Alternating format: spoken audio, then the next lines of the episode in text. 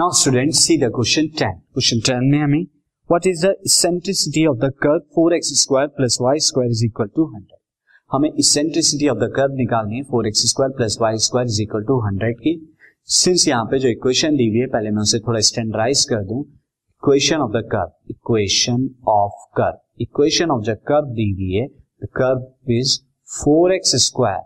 plus y square is equal to 100 अब मुझे यहाँ पे ये हमारी क्या है? दिस इक्वेशन विल बी अगर मैं हंड्रेड से डिवाइड करूँ तो उसके लिए मैं क्या करना होगा? फोर एक्स स्क्वायर अपॉन में हंड्रेड हंड्रेड से डिवाइड करके प्लस वाई स्क्वायर अपॉन में hundred is equal to one by dividing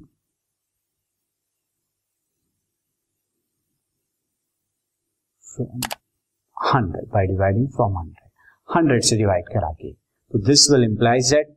x square by twenty five plus y square by hundred is equal to one that is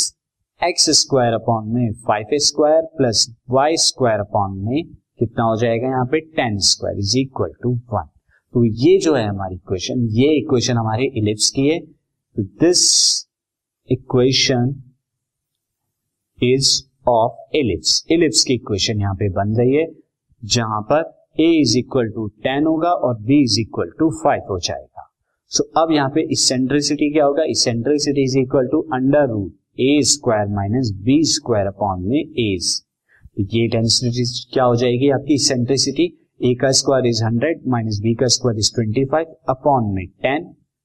now this will be hundred minus twenty five is seventy five root seventy five upon में ten अब root seventy five क्या होता है? Twenty five into three यानी कि five root three upon में ten that is root three by two so root three by two the eccentricity this podcast is brought you by Hub Hopper शिक्षा अभियान अगर आपको ये पॉडकास्ट पसंद आया तो प्लीज़ लाइक शेयर और सब्सक्राइब करें और वीडियो क्लासेस के लिए शिक्षा अभियान के यूट्यूब चैनल पर जाएँ।